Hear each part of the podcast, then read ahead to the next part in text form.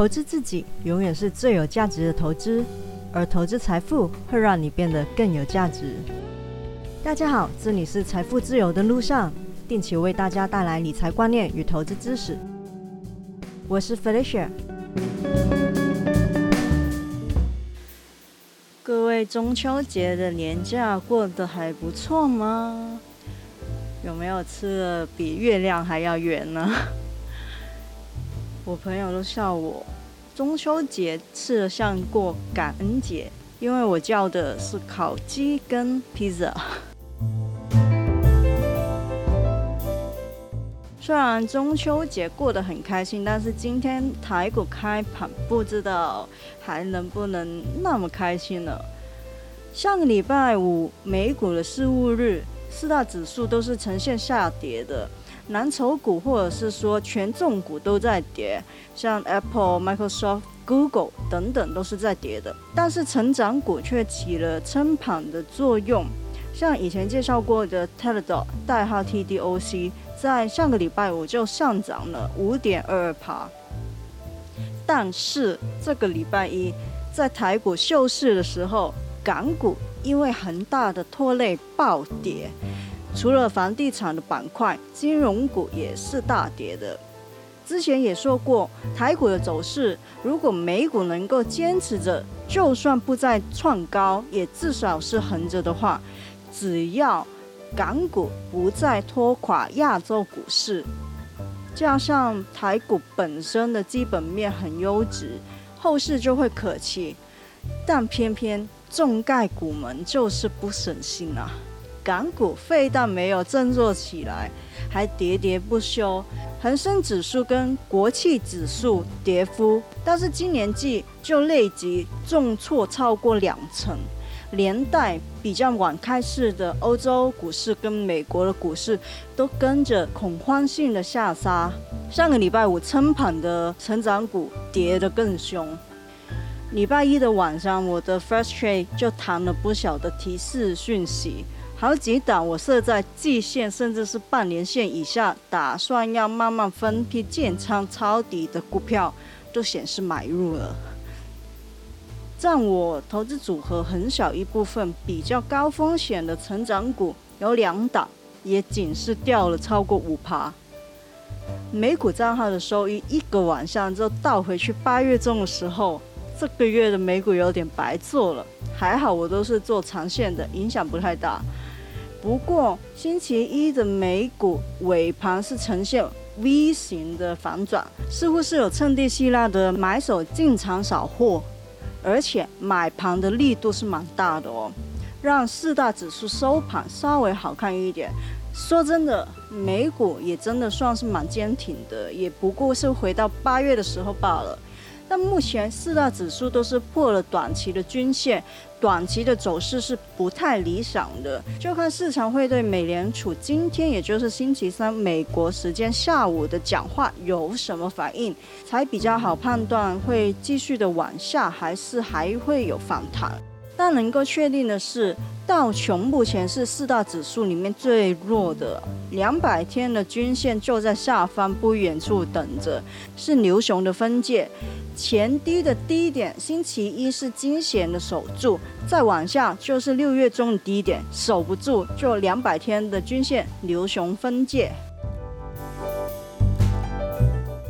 话说回来，到底美股大跌真的是因为恒大的债务危机所导致的吗？还是有其他的原因？还是只是找个借口跌一下？我在之前的节目就讲过，其实美股真的很久没有像样的回调了，这是不寻常的事情。很多股票的估值都是很高的，虽然之前美股一直在涨，但其实有不少的投资者也在担心高档是不是会随时就反转。有人说这恒大就像中国版的雷曼，但是我觉得。时空的背景跟它的影响范围都有很大的差异，它远远不及雷曼。恒大的债务并不会大到真的影响全球的经济，但是借钱给恒大的部分债主，也就是我们熟知的一些大型的金融机构，会因为这些违约的债务而出现短期的问题，会影响他们的借贷市场，而且也会有一定程度上影响债券的市场，这是信用引发的短期波动。最近越来越多投资者认为，中国真的有可能放任这个所谓大到不能倒的企业倒下来，尤其是这个月恒大就会面临好几笔的利息到期要缴付，中国政府不出手的话，真的很可能违约破产，甚至是直接的倒台。然而，恒大不是这几天才有的事情，它酝酿有超过半年了，现在才觉得它倒闭的余波会很厉害吗？我不认为美股真的会被中国恒大拖垮了，很多看空的理由，但看起来更像是终于找到一个很好的理由，趁着港股大跌，欧洲股市也大跌，顺势的固售。获利了结，再让股市跌一波。说真的，再不回调，我怕之后的回调会更凶猛。适时的回调反而是有助于健康的稳步上扬的。这在过去的股市走势中也能看得到，目前还在可行的跌幅之内，所以我觉得没有必要太过担心这个问题。但是除了恒大的债务危机带来的点燃效果，美股的基本面的确是有隐忧的。例如说，这个礼拜美联储的决议是不是会有确定的收减债务时间表？对加息的预期是否会上升或者是提前呢？美国是不是能够在十月底之前提高债务的上限，避免技术性的违约？如果没有办法及时的提高，会影响美国政府的运作，也会影响美国的主权信用，甚至会影响之前一些决议的刺激经济方案，而进一步影响到 GDP 的成长以及消费者的信心，继而就会拖累整体的经济。还有上个礼拜说过，民主党提高企业税跟个人税务的方案。要是真的落实，会对部分 S M P 公司造成约五趴的盈利影响。然后供应链的问题，货运仍然没有办法回到正常的状态，导致不少企业的生产或者是营运的成本大幅上升，影响盈利。Delta 病毒也没有有效的控制等等。要说看空的理由，真的可以说很久。所以说，对市场要有敬畏之心，也要时刻的。有管理风险的意识。不过，如果说美股不行的话，资金要流向哪里呢？中国是不行的，跟老虎谋皮，得了那么多的教训，还没有学乖吗？虚拟货币呢？它跟美股的联动很大，最近几天虚拟货币也是跌蛮凶的。流向债是吗？美国快要收减购债，买债反而很容易会走空。那黄金又能避险吗？你去看看黄金的价格，今年以来除了六月初一小小小小小段的行情之外，然后就没有了。所以资金会流向哪里呢？你觉得呢？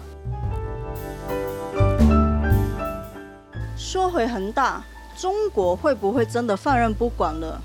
我觉得就不要浪费时间预测了，他们的心里是猜不透的。但还是简单讲一下我的看法了。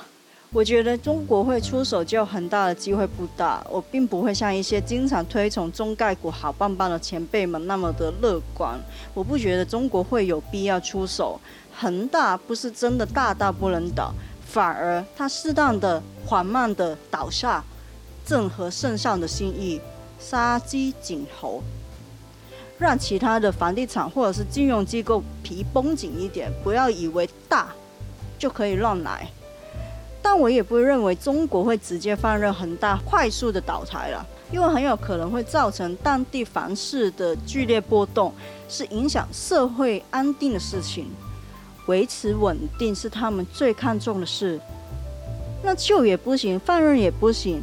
最大的可能就是让恒大和不听话的都先吃点苦头，让情况再恶化一阵子，然后可能会介入要求重组借管之类的。反正恒大要死也得慢慢的死，在最低程度影响中国社会安定的过程中落幕。不过这也是我猜的嘛，反正个人认为中国直接去救恒大的机会很低，但很可能会插手干预，让恒大死过程中造成的影响减少，并且很有机会是会出手救一些中国的金融机构。不过外国的金融机构嘛，跟他无关，他可以不用理会的。不知道你们又怎么看呢？礼拜二港股的美盘是有买盘进场翻红的。目前录音的当下是美股盘中交易时段，看起来是止跌回稳了。就看四大指数什么时候会站回所有均线之上，就是重新的翻多了。我个人做长线还是比较多的，所以有股价掉到我认为合理的买价的话，盖建仓加仓的，我还是会按计划分批买入。台股也是。今天开市还是蛮有可能会受到环球股市影响开低的，不过目前台股的基本面没有问题，企业的获利也不错，又是传统的旺季，金融的保险也不太高了，银行对中国的保险金额大概是一点四兆的台币，只占结算晋级的三十七点一八左右，凯基、中信、永丰是占比比较高的。不过金融产品的部分影响其实是有限的，所以要跌的话也不至于跌破前低一万六千三的低点。个人是采审慎乐观的态度去看待台股的，不追高，有好的价格就入手一点。反正大家都要控管好风险，定期定额买大盘 ETF 或者是长期投资的朋友，可以按自己原定的计划执行买卖的动作。只是做短的朋友就真的要注意紧盯股市的波动了。还有就是原物料类股最近可能会受到比较大的冲击，在操作上要更加的留意。今天的节目就到这里，希望大家喜欢。喜欢的话，请订阅我的节目，分享给你的亲朋好友听听看。我是 Felicia，下次见喽，拜拜。